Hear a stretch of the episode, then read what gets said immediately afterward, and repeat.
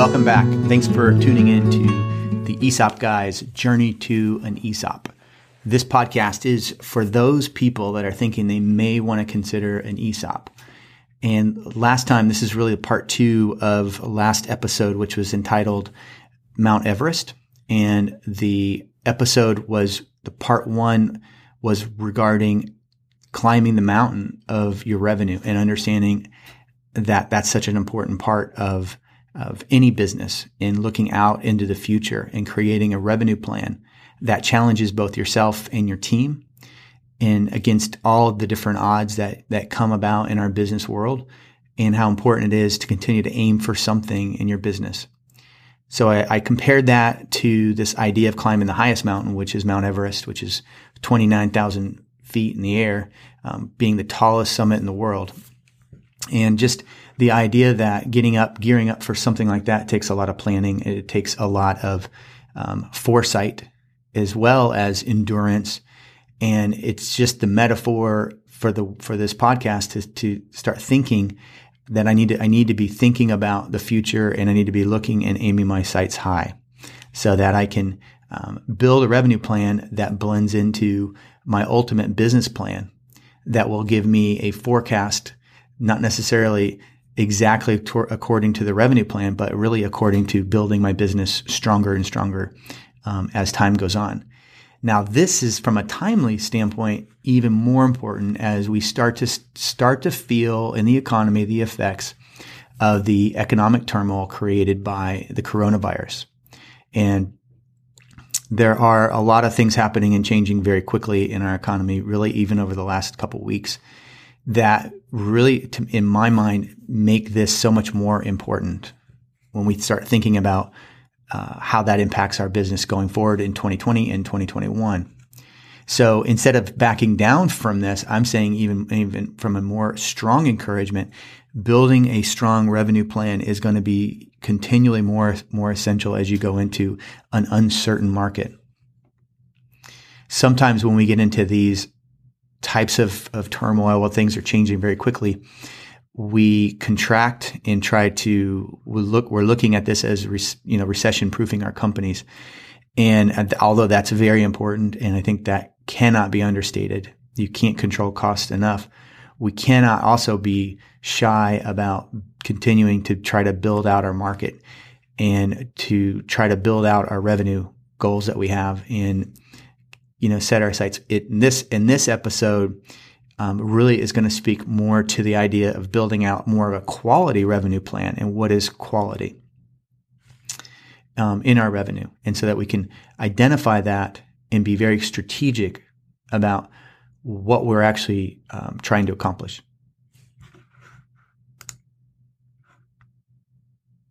As I said before, don't ask how, ask what. What are we going to aim for? And then figure out the how. Sometimes we run into this within the valuation, the feasibility stage. I have a, a company that I'm working with right now who actually isn't really qualified for an ESOP as of yet. And that is when we do feasibility work, we find there sometimes it's just not going to work. And at this point, their revenue plan doesn't match up terms of, of where they need to be in their business model. There is a, if, if you focus in on the essential overhead that they have, they are, they have to do more volume and revenue in order for that to make sense. So instead of just completely backing away, what we're actually doing with this client is we're going to enter into more of a strategic planning phase and start helping them to identify a five year revenue target. And then work backwards towards the an annual plan. So we're going to reduce that five year plan to an annual business plan. And then we're going to reduce that annual business plan to a, a quarterly rocks plan so that them and their team have a very specific target. So the question is, when we look at these kind of things, what type of revenue are you aiming for? What type should you pursue? What, what should we empty our backpacks out of and then put new stuff in in order for us to complete the, the long trek upwards towards what is metaphorically the Mount Everest for our business. From a valuation perspective, I get the opportunity to review financial statements, forecast, business plans, strategic plans. I do all this to really assess the quality of revenue. Quality of revenue is a critical factor in the quality of earnings for any company. It's a critical risk factor when you're valuing a business and you're creating the capitalization rate of the business for that cash flow. When your business is selling, whether you're selling to an ESOP or really anyone, the, the top line obviously is a critical element of what makes your business. In some cases, industries like to try to pin the valuation around revenue. It's very popular for our industry as a CPA firm to trade and sell based on revenue. And that works in the event that that revenue translates to the type of profit margins um, for your cash flow. So, so for instance, in, in the CPA world, we would look at the revenue, but we're also going to look at, and this is my experience doing acquisitions for CPA firms, we're also going to look at the quality of those clients in what they produce. And the way we look at those is the average billing rates. And so that will help us define the quality of what each one of those hours billed is in terms of the client base that you're actually buying. So quality of revenue is very important. One, one thing, if I discuss quality for a second, is I like Toyota, Toyota cars. Um, I've driven them for a long time. They drive forever. Um, I am super cheap when it comes to driving a car. I hate buying a car and having to go to the mechanic all the time and get something fixed. And for me, the experience with Toy- Toyotas has been great. I have a Toyota RAV4 that is now my daughter's and it was made in 2005. And that Toyota's got 290,000 miles on it. And what, but if I compared that to a brand new 2019 Toyota RAV4 that has no miles on it, obviously there's a major difference in what that car looks like and smells like. Um, it may drive the same in the sense of getting you from point A to point B, but there's certainly a different quality. Um, in my in my toy, 2005 Toyota Rav4, which is my daughter's, which I shouldn't be driving, there's there's a little bit of rattle, and um, you know, and the windows don't always go up and down. So definitely a difference in quality.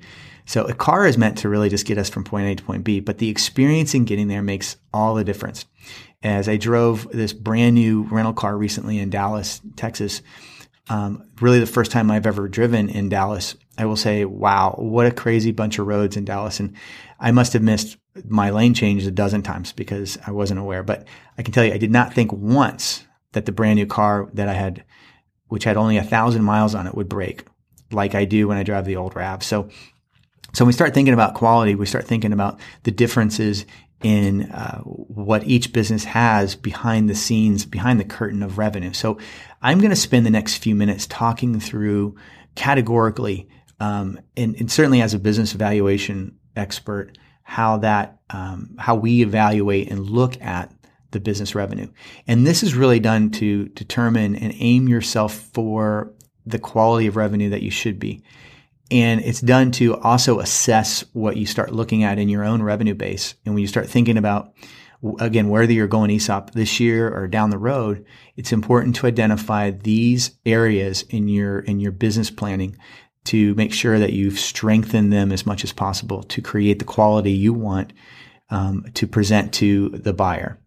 So the first one is the concept of recurring revenue versus non-recurring revenue. So recurring revenue is things that that revenue that just keeps coming back and there's nothing you have to do except keep performing well on on the business that you're doing. Uh, obviously client service is important or or you know product delivery time or whatever it is but the clients the customers keep coming back because they're buying something from you routinely and you have either a relationship around that or they have a, they have a they've built you around their supply chain and they need you for for what you produce. Obviously, that's higher quality than non-recurring revenue, which is every year you have to work really hard to get the revenue tied in to your business. Uh, so this is very common in uh, industries like construction companies where they're constantly bidding and estimating jobs. Now, even construction companies though can build a sense of recurring revenue around solid relationships and especially solid niche areas where they perform really well. So some construction companies are are geared towards uh, uh, grocery stores or schools or um, certain certain types of uh, building products or projects that that they really specialize in, and, and everybody gets to know who they are, and they have a little more of a, a, type of recurring revenue. But the reality is is that there's no there's no necessary reason that they have to buy from them every year, and so the closer, if you look at this as a spectrum, the non-recurring re- revenue being on the left and the recurring being on the right, obviously trying to move your business closer to the right is going to be very important to continue to strengthen the quality of that source of revenue.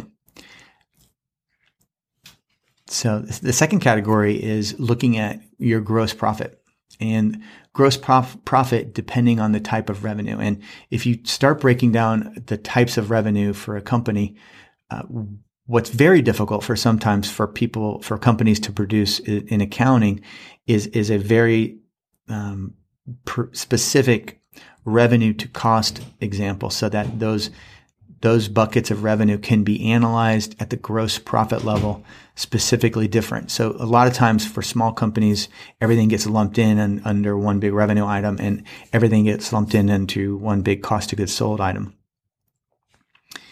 So when you when you are able to break that out, you're able to really analyze the quality of profitability per each type of revenue. And then more specifically, if you can break it out to, to look at your customer base and assign profitability related to your customer base, I think that's even more valuable.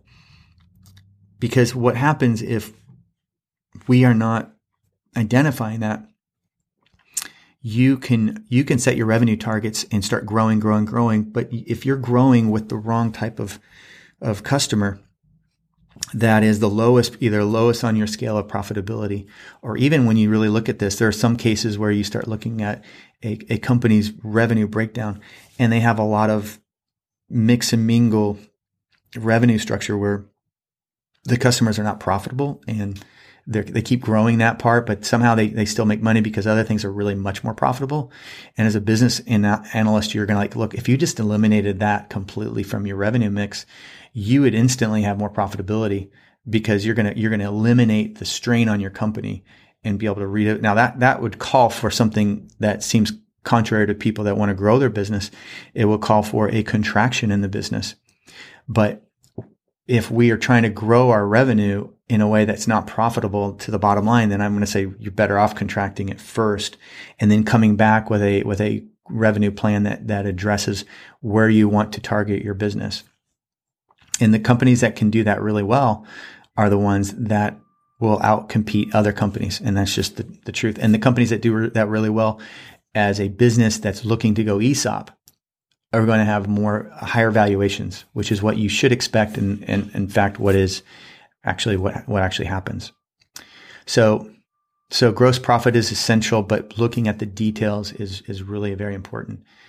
The third category is looking at this issue of concentration of customers.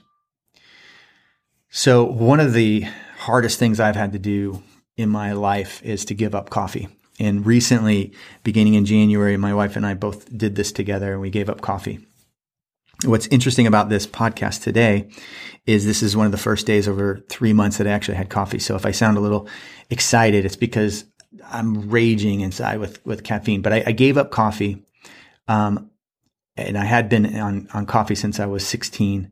Um, I found it to be one of the greatest, um, you know, superhero drugs that I could think of. And anyway, I'm, I'm, i like to do things and like to get things done. Um, when Starbucks was really building up, I was a huge raving fans of Starbucks, and then I became more inclined to go to the ref- more refined coffees. I gave up cream, and so then I started actually tasting the notes of coffee, and so I became, I guess, in my mo- my own head, a, a connoisseur of coffees. Um, but just like in your um, your business, there's there's this this thing that happens with our, our businesses where we get this concentration of customers and they're producing so much revenue for us. And it's just like the addiction to say something like coffee. It's hard to get away from it, right? And it's hard to break that cycle. So reducing your reliance on your biggest customers is is such an important part of it. But when we start to forecast that into revenue plans, it means we're going to have to actually start turning away maybe some business um, or we have to put way more in our marketing budget towards growing the other parts of our business, which which actually make way more sense. But I think the problem with with concentration of customers in some people's businesses is that that because they're making so much money per se on on the business right now, they don't see a problem with it, and they just keep kind of um, trying to make that happen. And suddenly something shifts quickly in the market. Now we're coming back to the, the environment that we're in right now with, with uh, the coronavirus and seeing how in some cases, um, even being in, in terms of your customer concentration issues, you're going to see that that could affect revenue really quickly. Um, so we're way better off working on that and, you know, in you know, like say a five year increment of time and trying to set this, this reduction of concentration of customers in your goal plan.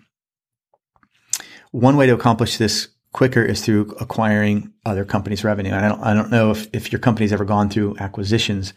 Um, but when you start thinking about the opportunities out there that you should be doing, um, when you buy a book of business, it is, it it's instantly going to start to bring in new. Now, if you buy a company that has the same type of concentration of customers that you have, then obviously that's not going to help you. But when you analyze their customer list and you realize this could actually really benefit your company in reducing your reliance on one customer, then it becomes a pretty good strategic um, goal for you to, to set out and do.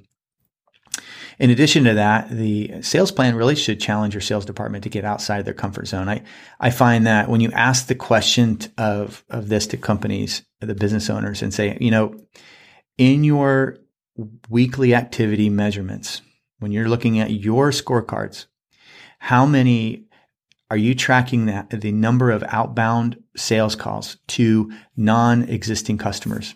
And what's that number on a weekly, monthly basis? And when you ask that question, it should, it should really ask the deeper question is, are you continually trying to get outside of your comfort zone when it comes to concentration of customers?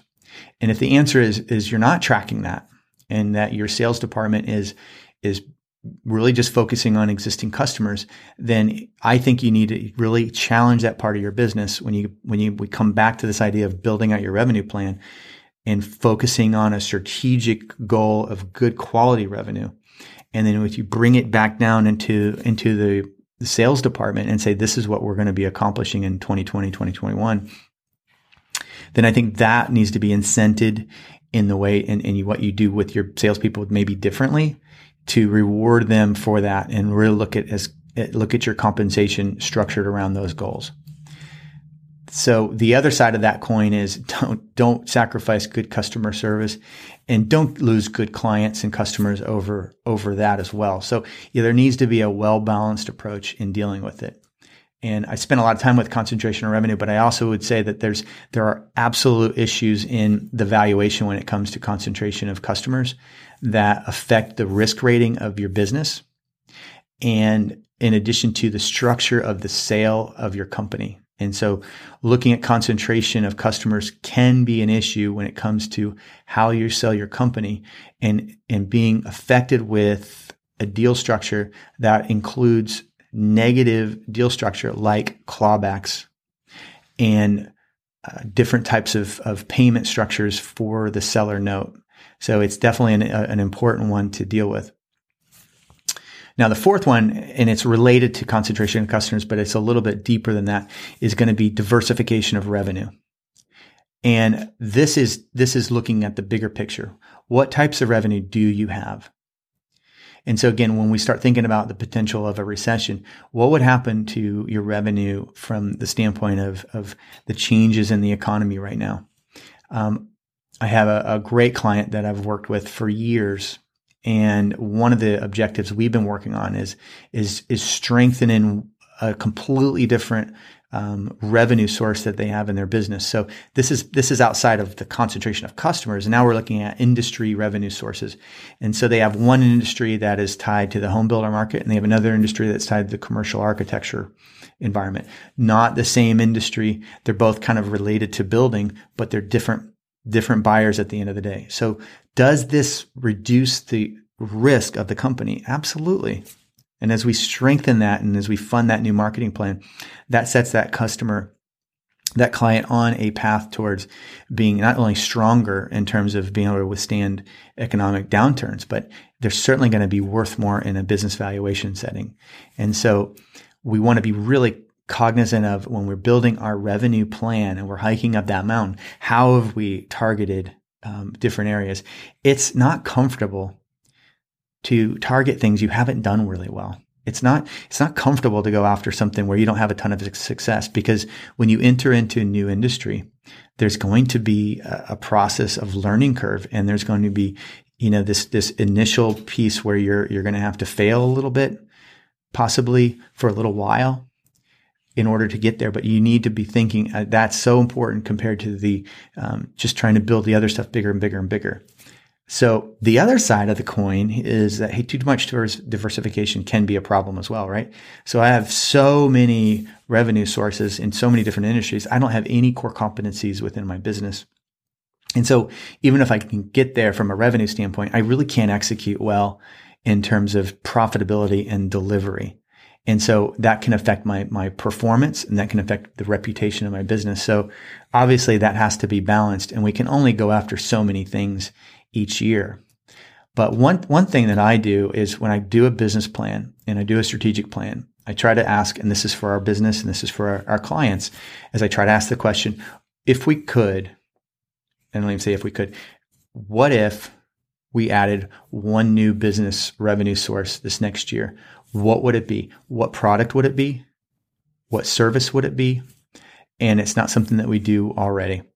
And so let that question float around a little bit because that's how businesses organically grow and diversify their revenue in a way that adds significant value over over a longer term period of time. And this revenue plan I'm talking about is absolutely a uh, a longer term operation, but it's very important for companies that are thinking about going towards an ESOP. So again, thank you for listening to the journey to an ESOP. And I appreciate your time today. If you like what you heard, please subscribe to this podcast and share it with a friend.